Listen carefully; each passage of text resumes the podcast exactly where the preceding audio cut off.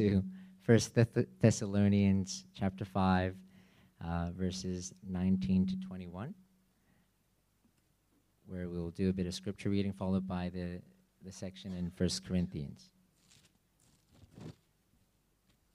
So First Thess- Thessalonians chapter 5, verse 19 to 21. Do not quench the spirit. Do not despise prophecies, but test everything. Hold fast what is good. And then 1 Corinthians chapter 14, verses 1 to 5, followed by 22 to, 20, 22 to 33. Pursue love and earnestly desire the spiritual gifts, especially that you may prophesy. For one who speaks in a tongue speaks not to men, but to God. For no one understands him, but he utters mysteries in the Spirit. On the other hand, the one who prophesies speaks to people for their upbuilding and encouragement and consolation. The one who speaks in a tongue builds up himself, but the one who prophesies builds up the church. Now I want you all to speak in tongues, but even more to prophecy. The one who prophesies prophesies is greater than the one who speaks in tongues, unless someone interprets so that the church may be built up. Thus, tongues are a sign not for believers, but for unbelievers, while prophecy is a sign not for unbelievers, but for believers. If therefore the whole church comes together and all speak in tongues, and outsiders or unbelievers enter, will they not say that you are out of your minds? But if all prophesy, and an unbeliever where outsider enters, he is convicted by all. He is called to account by all. The secrets of his heart are disclosed, and so falling on his face, he will worship God and declare that God is really among you. What then, brothers? When you come together, each one has a hymn, a lesson, a revelation, a tongue, or an interpretation. Let all things be done for building up. If any speak in a tongue, let there be only two or at most three, and each in turn, and let someone interpret. But if there is no one to interpret, let each of them keep silent in church and speak to himself and to God. Let two or three prophets speak, and let the others weigh what is said. If a revelation is made to another sitting there, let the first be silent. For you can all prophesy one by one, so that all may learn and all be all and all be encouraged. And the spirits of prophets are subject to prophets, for God is not of God of confusion, but of peace. This is the word of the Lord.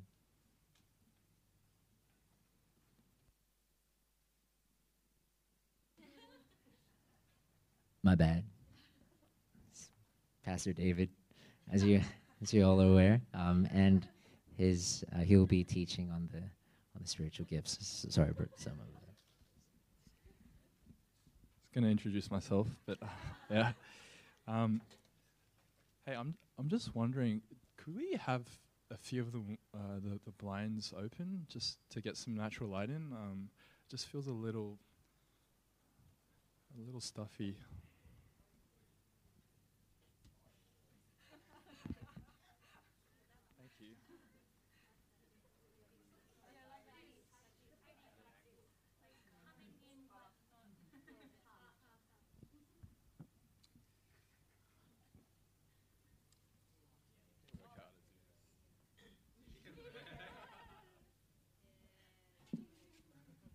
It's better. Um, well, welcome, guys. Welcome to Sunday worship, and uh, we are here at our last uh, last sermon in this series on the spiritual gifts. Um, and it's a beautiful day. I'm, I'm just really glad to be here with you to worship uh, worship with you together.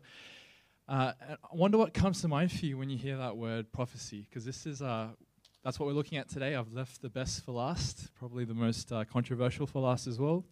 But um, wh- I wonder what comes to mind for you when you think of that word, prophecy. Um, for me, something that comes to mind immediately is the weather app. And uh, who here actually likes their weather app? Wow, okay. Because um, I have to tell you, the, the, weather app for me, it's one of the most frustratingly inaccurate things I've ever experienced in my life. Um, on days where it'll say that it's going to bucket down with rain, it'll be sunny outside. And on days where it's apparently a little grey but it's supposed to be dry, uh, the number of times I've been caught outside in the rain, I, I just do not trust this weather app anymore. Yeah, I come home smelling like wet dog. But um, you know, the weather app, you want it to be accurately predictive, right? But it seemingly never is, at least for me. So you treat it with a very generous grain of salt, right? So that's maybe how some of us think of this gift of prophecy, right? You just treat it with a very generous grain of salt. It's not really sure about it. Uh, is it is it predictive? Is it accurate? Is it not? Or I don't know um, when the last time, for instance, you uh, made a trip to your dentist. I know we have uh, dentists with us today, um, but I visited a dentist recently. Um, he was an amazing dentist, very skilled, very gentle, uh, very considerate of my low, uh, my low pain threshold. But there are times when you, uh, when you visit your dentist or even maybe a doctor, and you want them to be a little bit less prophetic, right? So, you know, for me, I hadn't taken uh, the best best care of my teeth, and I was you know, told, you know, you have the potential for some cavities, and you'll be back for a checkup. You know, make sure it's all okay. And I'm thinking, like, I don't want you, I, I don't want you to be that prophetic. Like, why can't you say maybe, like, maybe you'll be back, or you know, there's good things in your future for your teeth, right? So that kind of prophetic as well. So when it comes to this gift of prophecy, right, this final um, sign, miraculous gift, probably the most c- controversial one that we're looking at. Uh, you know, many of you here have experienced this as a good gift, but many of you have also experienced it as um, an unhelpful, uh, maybe negative gift. And uh, you know, perhaps you're a bit cynical about this gift of prophecy. Yet in the very first verse of 1 Corinthians 14, uh, in this second passage that we read today, the Apostle Paul specifically says, Pursue love, earnestly desire the spiritual gifts, especially that you may prophesy. Right? He wants us to prophesy, He wants us to exercise this gift. So, how do we do that? How do we do that uh, in a way that is helpful instead of dangerous? That's what I want to look at with you today. And um, you know, we've we've gone through this six-part series, and that first half we took some time to establish really what the spiritual gifts are all about, and we said that they're abilities and manifestations of the Spirit's work in our lives. Right? He's the one who distributes the gifts, and he's the one who empowers the use of those gifts, and he and he does that in us for the common good, right? For the building up of the body, and that means your gift whatever it might be. It's, it's not given simply for you. It's not given just for you to hoard, just for you to use, but it's given to you specifically to strengthen the church, to strengthen you know, your CGs, to strengthen your brothers and sisters in Christ. At the same time, you know, looking at the gift of tongues last week, where seemingly this is a gift uh, that is more for self edification, we, we also talked about how there is a deep sense of joy and edification to the self that we experience when we use our gifts, any spiritual gift, to, bu- to build up others. And when we edify the body, when we build up the body, motivated fundamentally by love, we ourselves are edified. And, and really, that's the beautiful picture of the church that the Bible gives to us, right? This body made up of diverse parts, diversely gifted people, and all working together in unity. And when that happens, that magnifies Christ that glorifies Christ to the world.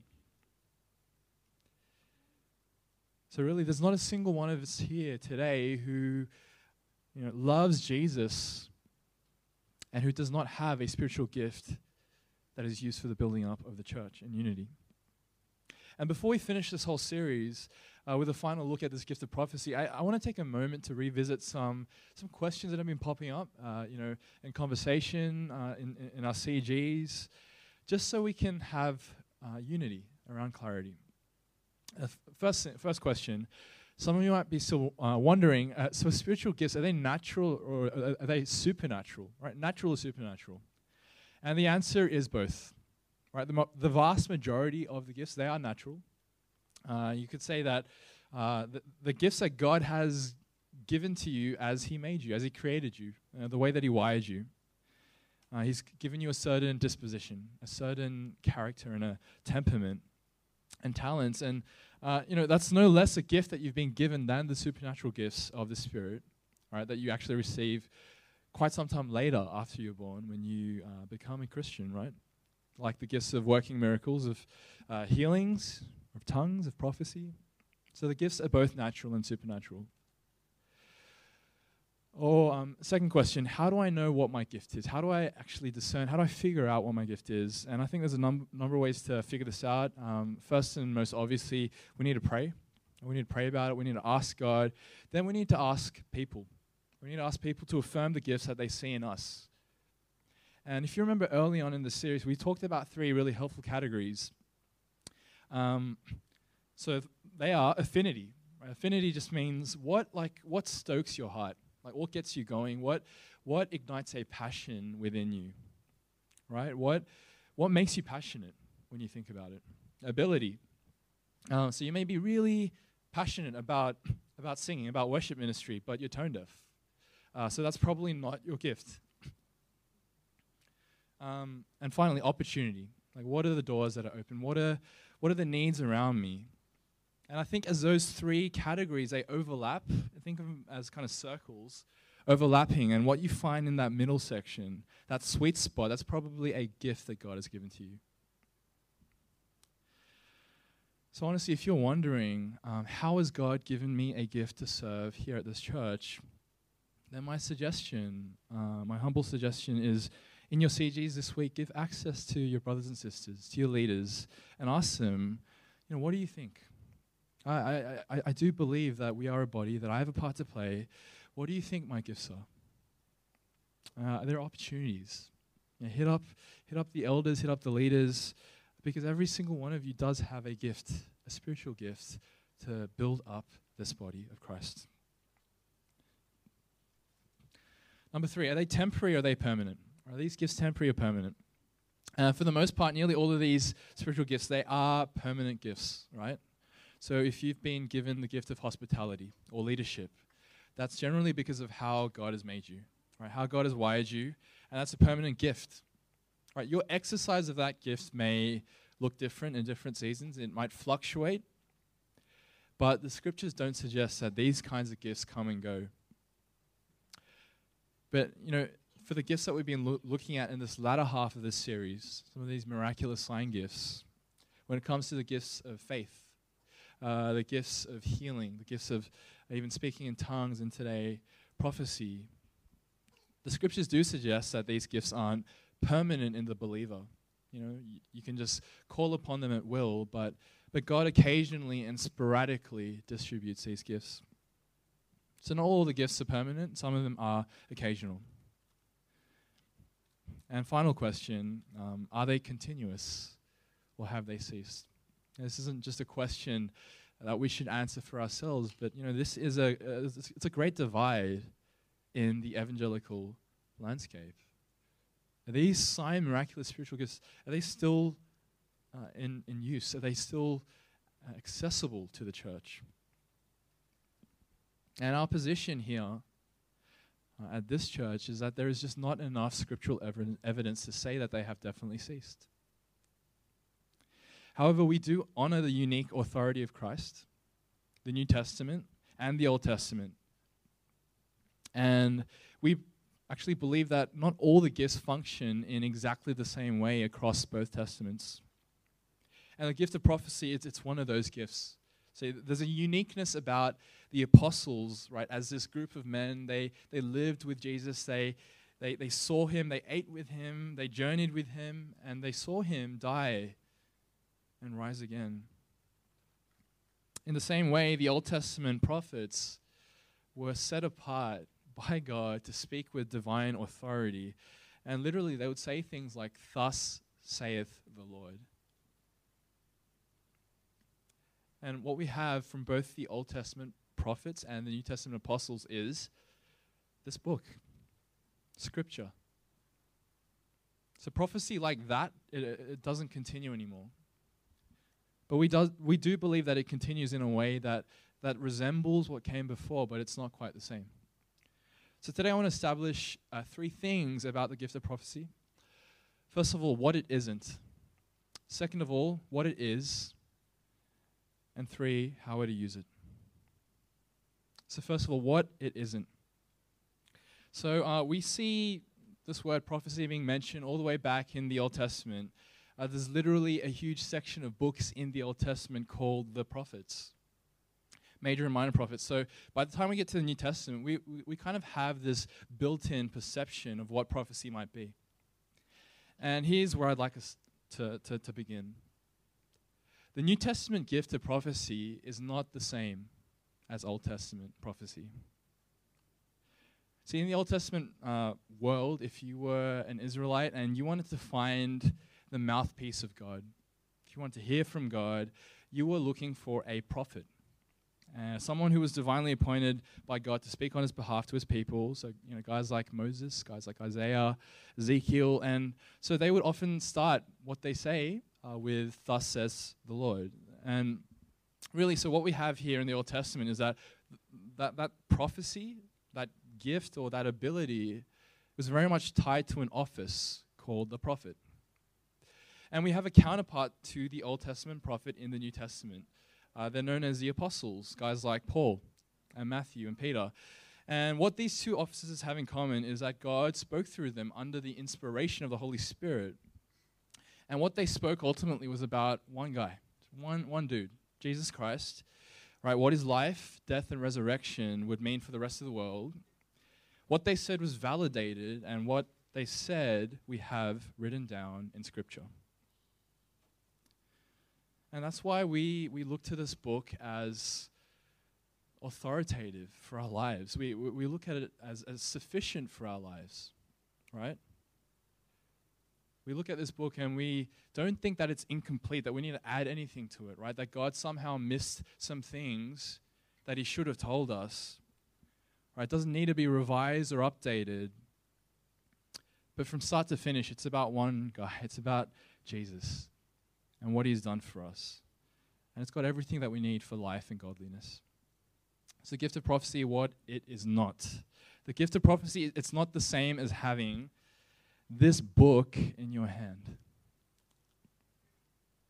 But some would suggest that it is, honestly. Uh, because at the end of the day, if it still encourages, if it, if it still strengthens, if it still wants, if it still builds up, then why not? And I, I want to show you in just a few verses from the New Testament that the gift of prophecy does not carry the same weight. It's, it's not authoritative like what we have in the Old Testament and New Testament. So in First Thessalonians, it's really hard to say that without um, having a list. Chapter 5, uh, verses 19 to uh, 21, Paul is addressing the church in Thessalonica. And he's talking about the gift of prophecy. Um, they've actually been hating on this gift, they've had a bad experience with this gift. Um, and he says this He says, Do not quench the spirit. Do not despise prophecies, but test everything. Hold fast what is good. Now, why on earth would Paul instruct this church to test prophecies if the gift of prophecy had the same weight and authority as Scripture? It doesn't. You don't, you don't test the Bible, the Bible tests you. And Paul says something almost identical to the Corinthian church in 1 Corinthians chapter 14, verse 29. We read it today, where he's giving practical advice. And he says, Let two or three uh, prophets speak and let others weigh what is said. Right? It's about testing. So, the spiritual gift of prophecy, it, it's not the Bible, it's not authoritative, it's, it's not tied to an office, but it's tied to a gift of grace, a spiritual gift that the Holy Spirit apportions to the church, and, and has to be tested always against the benchmark and authority of Scripture. Gift of prophecy, it's not the same as having the Bible in your hand. But then, what is it? Right, what is the gift of prophecy? Let's talk about that. And if you look at uh, 1 Corinthians 14, verse 3, uh, Paul points us to three things that prophecy does, like three uh, functions. So look with me Um, verse 3 On the other hand, the one who prophesies speaks to people for their, their upbuilding uh, and encouragement and consolation. Right? Upbuilding, encouragement, and consolation. So prophecy builds up, it encourages, and it consoles, which is another word for comforts. And Paul here is talking specifically in the context of the church, right? That's what the gift of prophecy does for believers. It, it builds up, it encourages, and it comforts. But he also talks about what this gift does for outsiders, right? People who wouldn't identify as a Christian, unbelievers. And he, he tells that to us in verses 24 to 25. He says, But if all prophesy and an unbeliever or an outsider enters, he's convicted by all, he's called to account by all. The secrets of his heart are disclosed, and so falling on his face, he'll worship God and declare that God is really among you. So it has this function of revealing something unknown, of revealing the secrets of someone's heart. Like, that's pretty intense. Like, things that you might have never ever shared with anyone. Not in a way to bring condemnation, right? Look at this passage. But he's convicted in a, in, in a way to bring conviction. So, not condemnation, but conviction and repentance, and eventually worship falling on his face. He'll worship God that, and declare that God is really among you. That's amazing and powerful stuff. And finally, we see in verse 29, just again, let two or three prophets speak, uh, let the others weigh what is said, so test it. If a revelation is made, right, to another sitting there, let the first be silent. For you can all prophesy one by one, so that all may learn and all be encouraged. It's a revelation, right? It's not um, specifically one thing. It's not necessarily a Bible verse. It's not. It doesn't have to be, you know, something predictive about the future. It could be an image. It could be a song. It could be interpretive dance. I, I don't know. It's it's a revelation. All right. So here's where we land on the gift of prophecy. The gift of prophecy is not authoritative speech. It's not but it's spirit prompted talk for encouragement, for strengthening, and building up. Sometimes it's, it's predictive, sometimes, but not always. And it must be tested against the authority of the scriptures. And you know, even though we don't have this definition that I've given to you neatly in three verses, we can trust that the Apostle Paul, he knows what he's talking about because uh, often what we see in, in Paul's life is we, we see that you know, the doctrine that he preaches, uh, the word that he gives to us, it's actually exampled and modeled in his own life. So we see this in his own life in the book of Acts.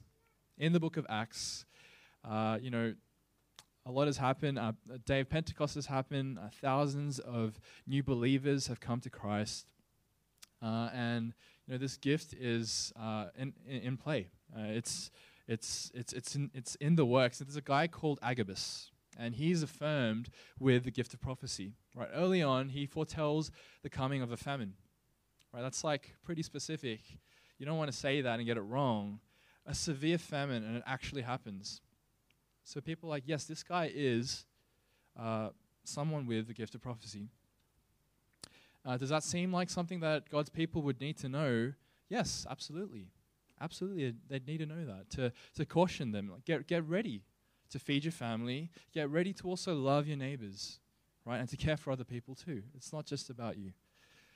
And later on in Acts 21, Agabus, same uh, guy gifted with prophecy, he comes up to the Apostle Paul and he tells him, Paul, if you go to Jerusalem, you're going to be arrested by the Jewish authorities there. And he does this weird thing where he, I would never do that. He, he takes Paul's belt off from Paul. He holds up the belt and he kind of wraps it around himself and he says, The man who owns this belt will be arrested and bound by the Jews at Jerusalem. You know, if I'm Paul, I'm thinking, you, you could have just told me, just, just give me back my belt, man. um, but that's what he does. And but here's the thing: the details of that prophecy that they are they aren't exactly accurate. And Paul does end up going to Jerusalem, but he doesn't get arrested and bound by the Jews, he gets arrested and bound by the Romans. What the Jews were actually doing was they were beating him nearly half to death, and then comes along the Romans and they bind him, they arrest him, and it's like they almost save him from dying. And see, the effect of Agabus' prophetic word was Paul, don't go to Jerusalem. Right? I have a prophetic word for you. You're going to be arrested, you're going to be bound. Don't go. But Paul doesn't treat Agabus, who has been affirmed with this gift, he doesn't treat his word as Old Testament prophecy, as authoritative for his life. He tests it against the call of the gospel on his life. And he knows, I've got to go to Jerusalem. I've, I've got to preach Christ to the Gentiles. Right? That, that, that, that's where God has called me to. So, so I'm going to pack my bags and I'm going to go. And he does. And I think, you know, if I was Paul, you know, after going through, you know, even partially what Agabus prophesied, I would think, yeah, you're, you're right, brother. I, I, I did suffer. I, I was arrested. Maybe not in the way that you exactly said, but, uh, you know, that part did happen. So thank you for warning me, but I went anyway. So, prophecy, what is it? It's Spirit prompted talk, speech, or revelation for our encouragement, strengthening, and sometimes warning. It can be predictive, but not always, and it can be spoken imperfectly. And therefore, it should never be spoken authoritatively to others. It should never be spoken in a way so as to say, This is what God says, thus saith the Lord but it should be tested against the authority of the scriptures always.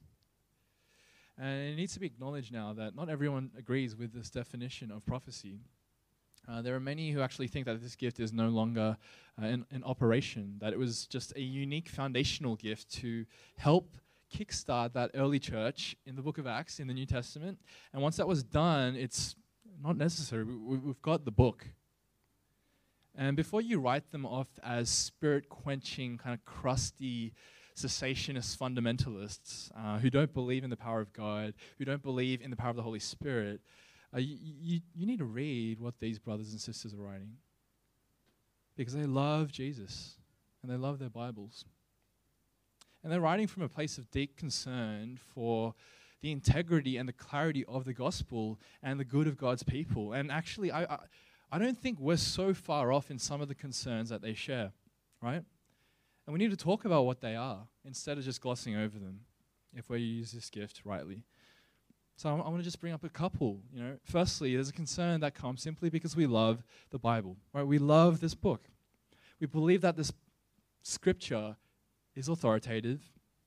We believe that Jesus is the final prophet, right? That in the past God spoke by the prophets but in these last days, this is Hebrews 1, he has spoken to us by his Son. We believe that in the person of Jesus Christ, in the scriptures, we have a final and beautiful and amazing, mind blowing, sufficient revelation of who God is. And we, we, we, love, we love this book. And we don't want to undermine the authority of this book. We don't want to put anything in place that might mean that this book is any less important in our lives. There's the right kind of concern there. But I don't think giving prophecy the kind of definition that we've given it today, I don't think it undermines the scriptures in any way. I, th- I think, it, if anything, it upholds the scriptures above the gift. Right? We, the gift of prophecy, it is to be exercised under the authority of Scripture. But secondly, there's a concern that comes from past experience. And, you know, let me tell you, I have friends in the ministry who are cessationists now who did not used to be cessationists. And it's because they had bad experiences with the, uh, the, supernatural sign, uh, miraculous gifts. And the, the reality is that many of us, many of us have seen abuses of this gift, specifically prophecy, in the past. I know I've seen it. Uh, and I know, I know many of you have too, from the pulpit. I know many of you have experienced an abuse of this gift in a more private setting, you know, uh, in, in a way that was spiritually abusive, in the, the way that this gift was used by people who were claiming to bring a word from the Lord for your life, but you only felt condemned and not built up, not edified, but if anything, you wanted to, to, to, to walk away from the Lord. It's, it's been a gift that has damaged and divided the church. But I've been saying this a lot. You know, that doesn't mean we don't use it. Right, think about preaching. There, uh, who, who here has listened to a bad sermon? You don't want to put your hand. That's fine, but I'm sure you guys have. I'm sure you guys have. I've preached some bad sermons. I've preached some bangers of of sermons. I was looking at some. Um, I was looking at some of my earlier manuscripts this week, and I was just like, "What is this? Like, what was I thinking? Oh my goodness!"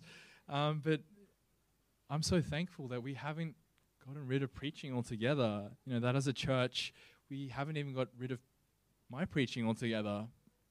Actually, various brothers and sisters over the years have taken me aside and they've kindly told me, you know, this is something I think you could work on. This was good, but I, th- I think this wasn't very, uh, this was a, a, a, bit unhelpful. I think this you need to really bring under uh, what the word says. And ultimately, the encouragement has been still do it, still preach the word. And that's where you get your authority and confidence to say anything to God's people. It's from the Bible. So, or, you know, maybe you sucked at evangelizing to people. I know I've done that too. um, but we'll never say as a church, let's stop evangelizing because we're not good at it. No, no. We, we think rightly how we can do it for the glory of God and for the building up of His church. In the same way, when it comes to this gift of prophecy, we don't despise it because uh, our experiences have been despicable. We don't do that whether it's actively or passively because I, I, I, realize that we can do it very actively, very out in the open, uh, this gift sucks, like I'm not going to go there. Or we can do it passively by just quietly neglecting it, never talking about it, never really bothering to exercise it anymore. But we should, because it's a good gift from God for the building up of His church. It, it, it strengthens the body of Christ. And I would encourage you to think of those prophetic words that have been tested, that have been true, that have been edifying for you. We're not going to throw those out. We want to use this gift rightly under the authority of Scripture. So, how do we do that? How do we use this gift? Um, and before I get into some practical applications and exhortations, I want to share with you two examples of how I've personally experienced this gift of prophecy. And um, I, I, think, all in all, it, they were healthy ways. Uh, so, hopefully, uh, they'll, they'll, be helpful for us to understand. First example um, Back in 2015, at our church's retreat, uh, the guest speaker on the last night, he was uh, leading the congregation uh, in, in prayer.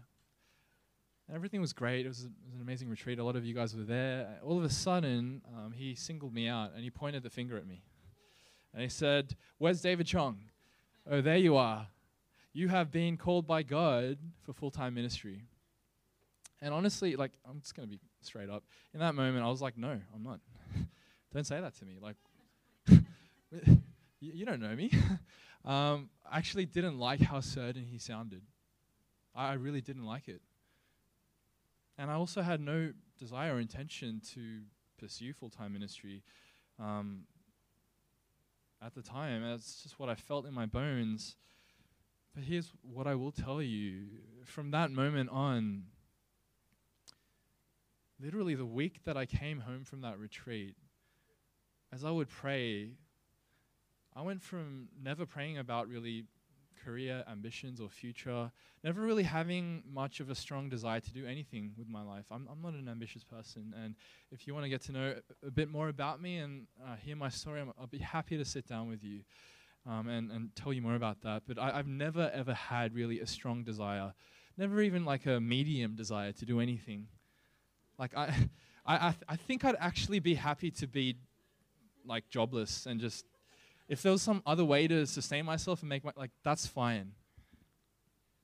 But I went from not having a strong desire, really much of a desire to do anything, to having such an un- uncontainable desire to show others who this Jesus was full time, like every day, with my whole life. That as I would pray this prayer, it like it literally felt like if I didn't do something with it right now, it was going to explode out of my chest. It was uncontainable. And I'm certainly not saying that you guys should also go around and point the finger at people and yell at them and tell them what their, their destiny is or what their future is. Or the first encouraging thing that comes to mind. But you know, this prophetic word, it, it was spoken to me. That was six years ago, six years ago now, and I, I've tested it against the scriptures. And the way that I've tested it is has this word, has this prophetic word, has it made much of Jesus? Has it made much of Jesus, because that's what this whole book is about. That's who this whole book hasn't made much of Jesus in my life and in, in the lives of those of, of those around me. And the answer is yes, it has.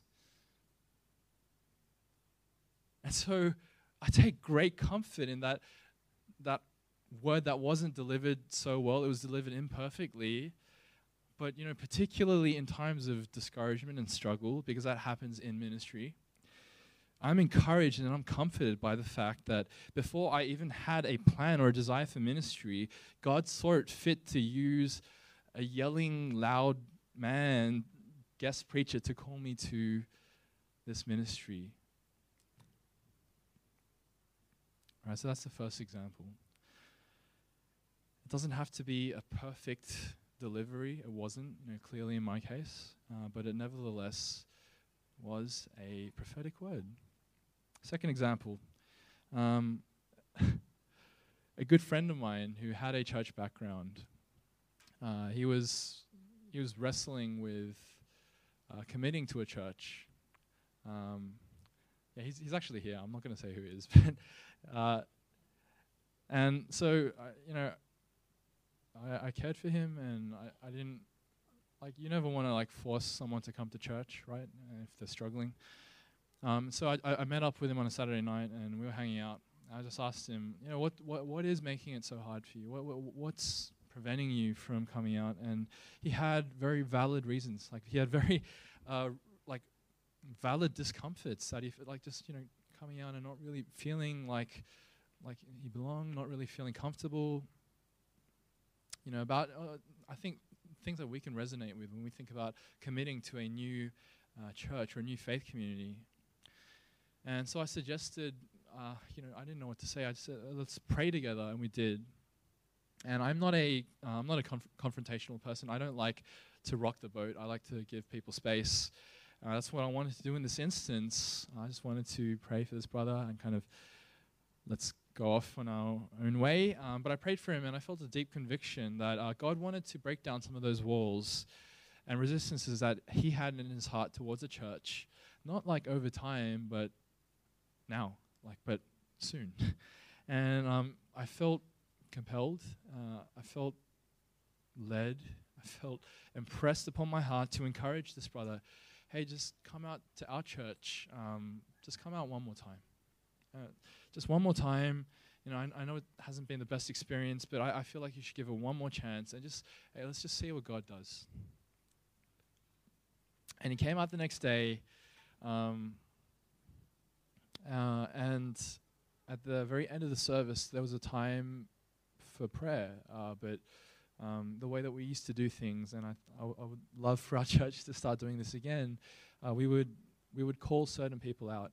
Uh, so this brother was called out uh, to the front, um, and I remember he got prayed for, and the person who prayed for him at the time uh, they affirmed the very wrestle that he had shared with me the night before. And simply that you know, God sees you. God sees you in that struggle and he cares for you. It wasn't binding on his conscience. It didn't, you know, it didn't contradict scripture. It didn't make him feel condemned or worse about what he was struggling with. And they didn't say, thus says the Lord, or this is what God says, but they just prayed for him and said, listen, you know, I feel like this might be for you. I feel like this might be relevant for you. Uh, you're in a tug of war, but God sees you. And this brother just began to weep. And at the same time, I began to weep because in that moment, like we, we both knew what was happening. This wasn't just like, oh, a coincidence. This was the Spirit of God enabling the gift of prophecy to go out to build up the church, right? And God was using the fallible and imperfect words of another Christian to build up, to encourage, to comfort this brother, right? To break down some of those walls. Because that's what God does in kindness and lead him to find community in the church. So, practically, what does that mean for us? How do we use this gift? Because I really think, I really believe, both biblically and experientially, that we need to. I want to share with you one caution and two applications. One caution. It comes from our first text today, First Thessalonians. Do not despise prophecies. Do not despise prophecies. I'm sure many of you uh, have realized now that these two examples that I've shared with you, they, they happened years ago, uh, many years ago. And I have to admit to you, I, I am guilty of despising prophecies. I'm guilty of despising the spiritual gift because of my experiences. And I would like to think that I'm not alone in this. And we love the Bible. We love the scriptures, and we, we believe that the word does the work. We don't believe that people are doing the work. We, we believe that God's word through people does the work. And we're, we're coming before the word and we're saying, okay, so, so leadership should look like this, evangelism should look like this, hospitality should look like this, service should look like this, giving should look like this. The, the, these are gifts of the Holy Spirit, and here's how they look. And but when it comes to the sign gifts, we've become like, that's messy. That's complicated. Let's not go there. Why? Paul says, don't despise prophecy, but test everything. And that means we should desire this gift. That means we should earnestly desire this gift and pray for it and exercise it in faith. Because it's a, it's a good gift that God has given to us to build up and encourage the church, the body of Christ, and glorify Jesus. And two applications. That was one caution don't despise prophecy. Two applications. Here's what we can do. Firstly, uh, we pursue love. Right? That's the very first exhortation or command that uh, Paul gives to us in verse 1 of this passage pursue love. So when we pray for this gift, we don't pray simply for the gift, but we pray for love.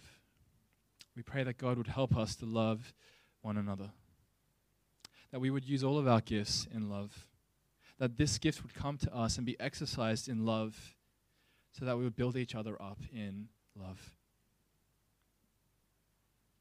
And also, practically, it means when the Spirit puts something on our minds or our hearts for a person, we never say, God told me to say this to you. Right? No, none of us ever gets to say that. Right? That's, that's done. That's finished with the scriptures. But what we get is a ton of humility and a ton of gentleness and a ton of patience. And we, we say, hey, brother, hey, sister, I feel like the Spirit has impressed upon me to lay this before you. I, I, I, I do feel it strongly. Will you pray about it? Will you, will you pray about it to see whether it's true? And then, if it is true, can we testify about it together to the goodness of God? All right, so that's the first application. Pursue love. Secondly, test and discern. And that just means don't be skeptical, don't neglect, don't ignore, but be curious and test everything. The command in First uh, Thessalonians 5 is to test everything and to hold fast to what is good and abstain from every evil. And, you know, when we think about testing according to the scriptures and you know, knowing what is good and evil, I know that can sound complicated. Uh, but uh, and, and I think there are times with specific prophecies, maybe the more specific they are, there are specific texts, there are specific passages that we need to go to to test those.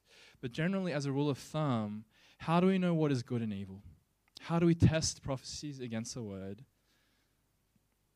Well, the word itself helps us with that, doesn't it? Does this make much of Jesus? Does this word magnify Christ? And does it build up the church that he gave his life for? It's actually why we don't have to be afraid as we use this gift. We're people of the book. And we don't have to be afraid as we use this gift.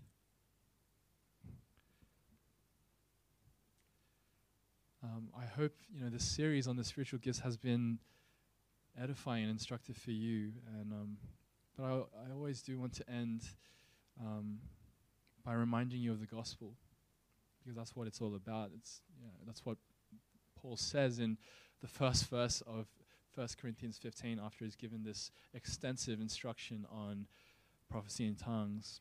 And the good news of the gospel is not just that God has given us things. It's not just that He's given us spiritual gifts, that He's given us a second chance, He's given us a new life. The good news of the gospel is that He's given us Himself. Right? That the most beautiful, wonderful, and glorious and eternal being, the one who is infinitely loving and satisfying, God, He came to us, He died for us, and He brought us into His family. He brought us into relationship with Him. Not because we did anything right, but actually because we did everything wrong.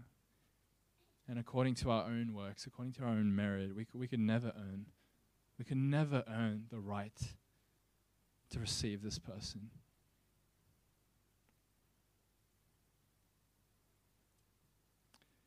God Himself, He lived the life that we could not live, and He died the death that we should have died, and He chose to do that, right, as our substitute. And because of His life, because of His death, because of His resurrection, we can know, we can receive once and for all, forever, this beautiful, infinitely loving, infinitely joyful, and happy God. We can enjoy Him. We can know Him. We can trust Him. We can live for Him. We can obey Him in a way that is more liberating than any kind of freedom of the world that you could think of. Right, God has given us Himself. And every spiritual gift that we've been given, it testifies to the greatness and the beauty of that reality. So, brothers and sisters, I know we've had a bit of a roller coaster when it comes to this topic of spiritual gifts. I think it's time. I think it's time that we use these gifts for the glory of God and the building up of the church again. Will you pray with me?